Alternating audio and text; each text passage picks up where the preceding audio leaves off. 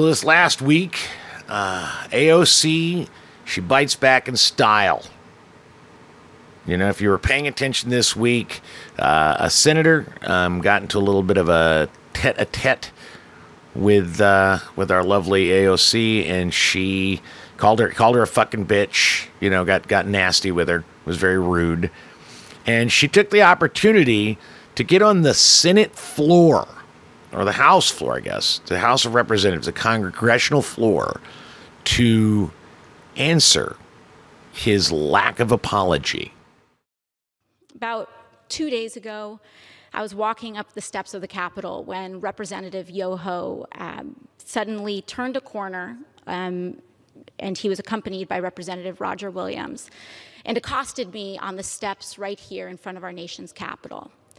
I was minding my own business, walking up um, the steps, and Representative Yoho put his finger in my face. He called me disgusting. He called me crazy. He called me out of my mind. Um, and he called me dangerous. And then he took a few more steps, and after I had recognized his, uh, after I had recognized his, his comments as rude, he walked away and said, I'm rude. You're calling me rude. I took a few steps ahead and I walked inside and cast my vote um, because my constituents send me here each and every day to fight for them and to make sure that they are able to keep a roof over their head, that they're able to feed their families, and that they're able to carry their lives with dignity. I walked back out, and there were reporters in the front of the Capitol. And in front of reporters, Representative Yoho called me, and I quote These are the words that Representative Yoho levied against a congresswoman. The congresswoman that not only represents New York's 14th congressional district, but every congresswoman and every woman in this country. Because all of us have had to deal with this in some form, some way, some shape at some point in our lives. And I want to be clear that Representative Yoho's comments were not deeply hurtful or piercing to me because I have worked a working class job. I have waited tables in restaurants. I have ridden the subway. I have walked the streets in New York City. And this kind of language is not new. I have encountered words uttered by Mr. Yoho and men uttering the same words as Mr. Yoho while I was being harassed in restaurants. I have tossed men out of bars that have used language like Mr. Yoho's. And I have encountered this type of harassment riding the subway in New York City. This is not new. And that is the problem. Mr. Yoho was not alone. He was walking shoulder to shoulder with Representative Roger Williams. And that's when we start to see that this issue is not about one incident, it is cultural. It is a culture of lack of impunity, of accepting of violence and violent language against women, and an entire structure of power that supports that. Because not only have I been spoken to disrespectfully, particularly by members of the Republican Party and elected officials in the Republican Party, not just here, but the President of the United States last year told me to go home to another country, with the implication that I don't even belong in America. The governor of Florida, Governor DeSantis, before I even was sworn in, called me a whatever that is. Dehumanizing language is not new. And what we are seeing is that incidents like these are happening in a pattern. This is a pattern of, of an attitude towards women and dehumanization of others. Now, I like AOC. I, I, I, really do. I don't agree with a lot of her politics, and I still think she's pretty young and perhaps untried, but I really like her, and I like how she plays the game. She's very smart. Um, if she was old enough, if she were old enough, I would absolutely say that she should be Biden's VP pick. Um, or as uh, Rob Kozlowski says, uh, perhaps Tammy Duckworth. But I really like AOC. And I'm hoping she stays in the game long enough that I can actually vote for her to be president because I really I like her. Um, I, I do think her politics are extremely left um, and maybe a little bit too radical for my taste as a pragmatist and a centrist. However, um, I think as she is uh, as she realizes some of these ideas that she has uh, are, are, are kind of untenable, I think she's going to come further to the center because she actually wants to accomplish something. So I really I really dig her, and I really like that moment. All right, now one of the things that I've I've encountered and uh, I thought was interesting is that constantly in the casino I'm dealing with the fact that uh, everyone wants to say that the face mask mandates violate their constitutional rights. It is not true. Looked it up. Um, Supreme Court of the United States of America in 1905 wrote, There are manifold restraints to which every person is necessarily subject for the common good. On any other basis, organized society could not exist with safety to its members. This is not a constitutional violation. This is necessary, and it's necessarily subject for the common good. So shut the fuck up, put your face masks on, quit your bitching. Enough of it.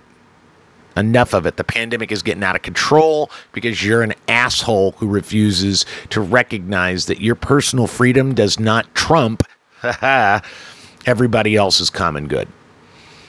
And finally, you know, I'm really bummed out. Um, I love Survivor. Survivor is my favorite show on television, and it's not filming right now because we have a pandemic. But don't worry, the future of reality TV is completely uh, it's, it's secure. Um, the whole quarantined hot people in a room uh, competing and shit. Apparently, that is the new future of the reality TV. They were already pretty popular, but apparently, Big Brother has announced its next season premiere, and they're gonna, you know, quarantine everybody, make sure that they are COVID free, and then they're gonna stick them in a fucking house and film them. Um, so that actually that's reality TV. That is uh, that's good. And Love Island, which that was the whole thing, is like a bunch of couples and like coupling up and all this kind of shit. I think they were in Fiji last year. Um, they are going to do season two. They're going to do it in the Cromwell in Las Vegas, which is one of the the the resorts that has not opened up due to pandemic. So they're going to actually film it in. They're going to be basically quarantined in the Cromwell for how I don't know how fucking long they do it. So that should be I'm you know I'm I'm kind of fascinated to see how you do reality TV with all this stuff and if they talk about it and if it it affects them.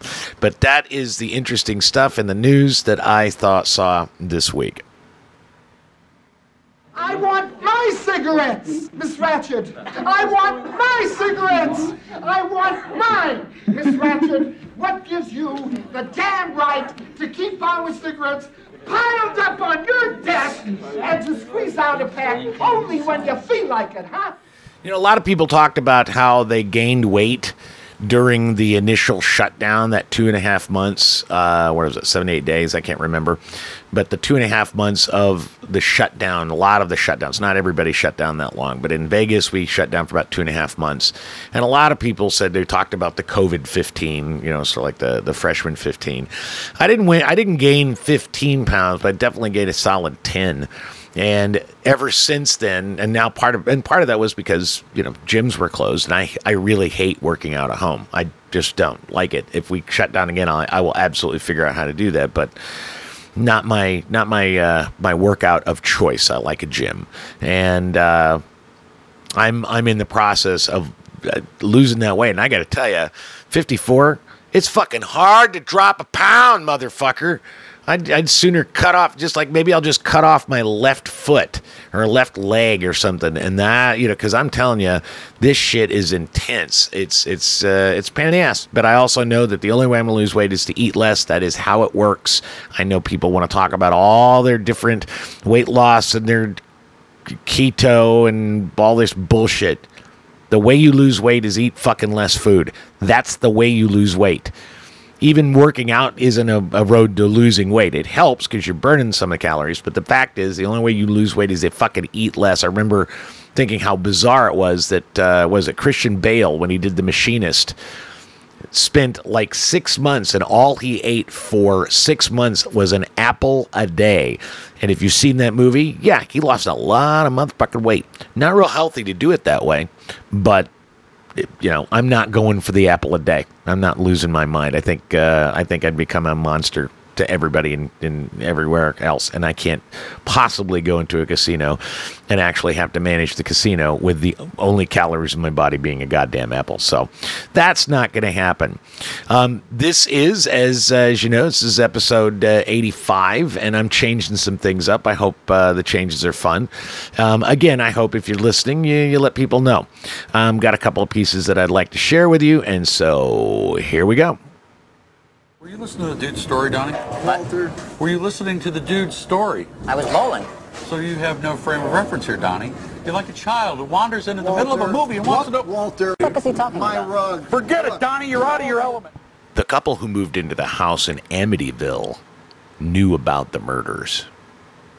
According to the book, George and Kathy Lutz knew about the brutal murders and kept most of the existing furniture as well. So when the walls started bleeding and George, the white straight man in the story, started getting up at 3:15 a.m. every morning, eventually losing his mind and becoming a monstrous murderer in turn, no one should have been surprised. Live in a haunted house and the payment is far more than the property tax.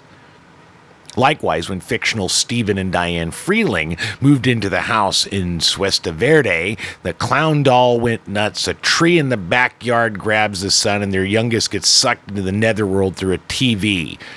The Freelings, however, did not know about the fact that the house was built on a Native American burial ground with the bodies of American genocide just beneath their basement. Ignorance doesn't give them a pass, though. They were white people who bought a house on land that was stolen by other white people. The ghosts of dead Indians had every right to terrorize them from their spoiled graves. Now, there is a sense of justice implied in the ghost stories associated with houses that were either built upon or were subject to the horrors of humanity. There's also a sense of fantasy as these stories are fiction, how much fun it is to visualize that our spirits infect places and things long after we're gone, and how brilliant a morality tale to envision that things done in the past, wrongs done in the past, can revisit us from beyond the grave. It's like karma, you know, via malevolent specters, coming back on act, bad actors through either genetics, heritage, or the blind luck of those arrogant enough to buy a house with blood still dried in the beautiful hardwood floors. The house that is the United States, if it were an actual house, has plenty of flaky hemoglobin on the grounds. The legacy of genocide is white colonists brutally killed off the indigenous people to gain control of the New World. The history of chattel slavery, as well as immigrant servitude that built the early Southern economy and later built the railroads. The bloody fields of the Civil War, the overwhelming evidence of men subjugating women as if they were property, Jim Crow, Nazi sympathizers leading up to World War II, the creation of massive wealth due to the arms industry selling weapons to both sides of almost every armed conflict since, the HUAC bullying and reputation destruction by a U.S. senator. If America were a house like in the movies, we'd be overwhelmed by the ghosts and poltergeists and revenants of a billion unjust acts. Now, since America is not a house built on fictionalized bogies, it seems we have living ghouls cropping up to remind us that because of the atrocious history of the war country, we must discard all the good done to build it and sustain it and toss it all out in an us versus them, oppressor versus oppressed Joseph Campbell screenplay. Like the Freelings, some of us live here absent of the knowledge of habitating a land founded by slave owners and rough riders, but due to our almost non existent culture of whiteness, deserve to be crushed with guilt and shame. Others, like the Lutz, are well read enough to understand the devil's bargain we've entered to, into by being both white and American, and thus are complicit in the atrocities. We are all, however, beneficiaries of the grand democratic experiment white, black, Latino, Asian, Jewish, straight, gay, and trans. We've all benefited from the capitalism that allows us to buy cheap shoes and technology created by the poorest in the world. We have all, in large and small ways, benefited from the Constitution written by slave owners and the economic boom following the Second World War, contrary to the hashtag not all men or hashtag not all whites horseshit hashtags. This is a recognition that it is absolutely true that hashtag all Americans are complicit. Hashtag all Americans are complicit. We are all the 1% of the globe. We are either all of us guilty of the sins of our forefathers or none of us is. So, what do we do with our history?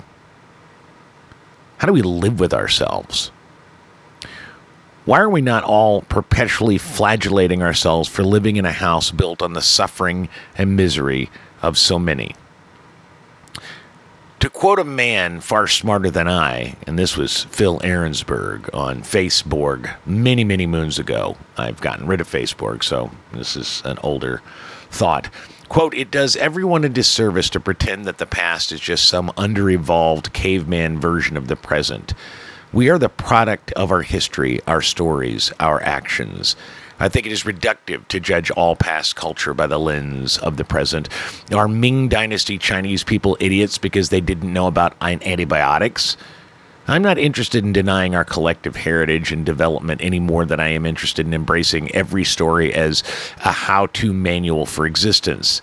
I think hewing to the good bad dichotomy determined by whatever the current loudest cultural tumult abandons nuance and the interaction and participation available in art. Like Facebook and Twitter, America isn't an abstract concept that we can judge from afar. America, just like social media, is us. It behaves as we behave.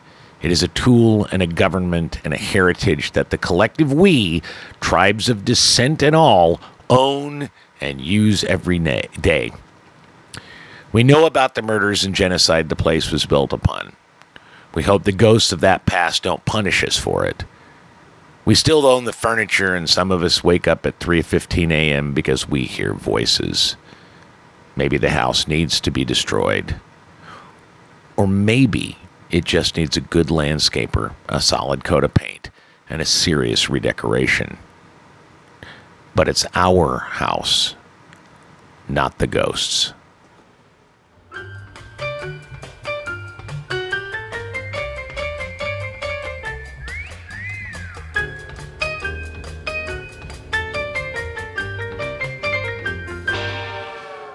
The text came at an easy enough moment to respond to. Can we talk?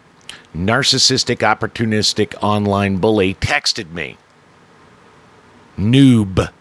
Narcissistic, opportunistic online bully. Noob was someone I dealt with in my waning days in Chicago and had lost the fight. Her MO was to find someone in the tiny community of storytellers in Chicago who is doing well, single that person out, start an online smear campaign, of course, using her race and gender as a sticking point, and hammer away until that person fought back. As soon as the melee was afoot, she immediately went into victim mode and enlisted sycophants to mob up upon that person. So many in the community were terrified she'd pick them, so when she'd pick someone else, they'd lay low. I called. After hearing the same story I'd witnessed from Chicago personally and from afar, I weighed in. Do you really care what she thinks of you? Are you interested in jumping into a protracted petty game that only ends up focusing attention on her? Or are you more interested in simply ignoring her completely and going about the very work, work, real work and art that you're doing? My advice was to zip ignore her and walk away. No communication. She'd only screenshot anything sent and posted online with a few choice edits, no responses. Pretend she doesn't exist. Like Trump, the only way she wins is if you give her the attention she craves. The noob isn't unique. There are plenty who need people to care what they think, whose narcissism combined with crippling insecurity manifests into a manipulation of those around them for validation. We all crawl toward validation and recognition. We all preen and cajole to receive affirmation. The noob just weaponizes our desire for it, spins it's on its axis to receive her own grotesque version of it for herself. That validation we crave, that's the problem, not the noob. In our hyperbolic anxiety, circa 2020, exacer- exacerbated by the existence of a horror show in the White House, increasingly precarious climate situations, and a virus coming out of the filthiest petri dish in the overpopulated planet, the marketing of self care has gone into hyperdrive. We're in pandemic. We are in our homes. Take care of yourself. Self care. It doesn't seem to be sufficient to merely get some sleep, some exercise, eat a bit better, read books, avoid toxic relationships, and retard the online fighting about politics to practice this self care.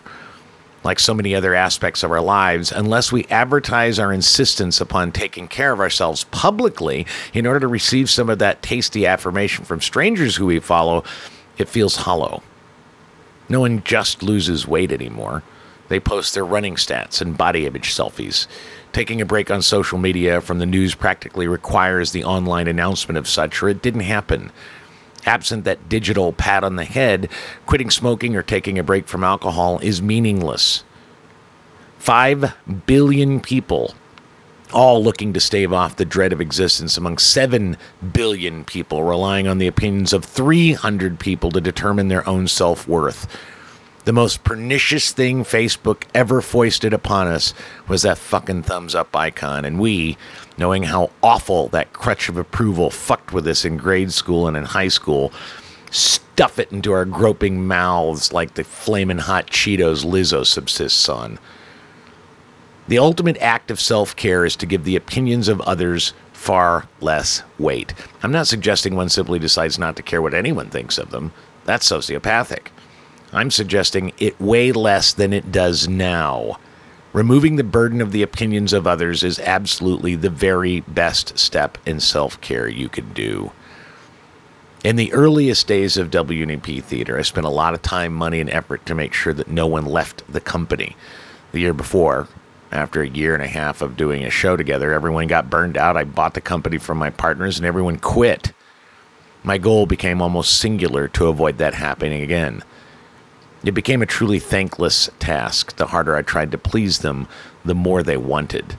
I was burning myself out. My mom, on the phone one day, asked me, Why are you trying so hard to please people who don't seem to care about you?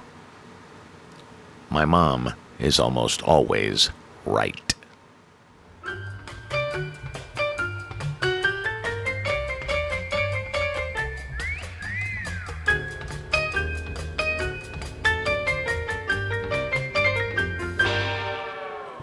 And that is the episode. I hope you enjoyed it. Um, I hope you're liking some of the changes that I'm making. I'm just trying to I'm just trying to expand upon uh, what I have available. There's only so many stories I can tell. There's only so much stuff I do, and uh, I don't know if you're interested at all, but I'm certainly interested in myself. So I hope you enjoy uh, where we're going, where things are heading.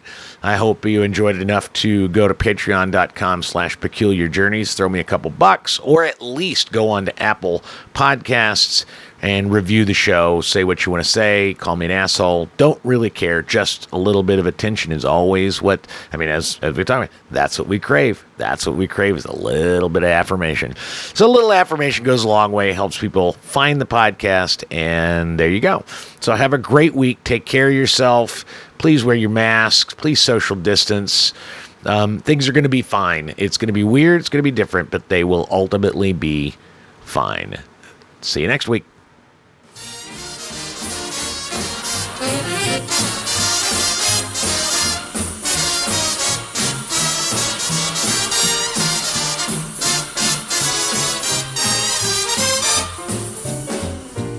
Peculiar Journeys is an ever evolving podcast of stories and personal thoughts by Las Vegas resident Don Hall If you enjoy the podcast, please go to Apple Podcasts and review it.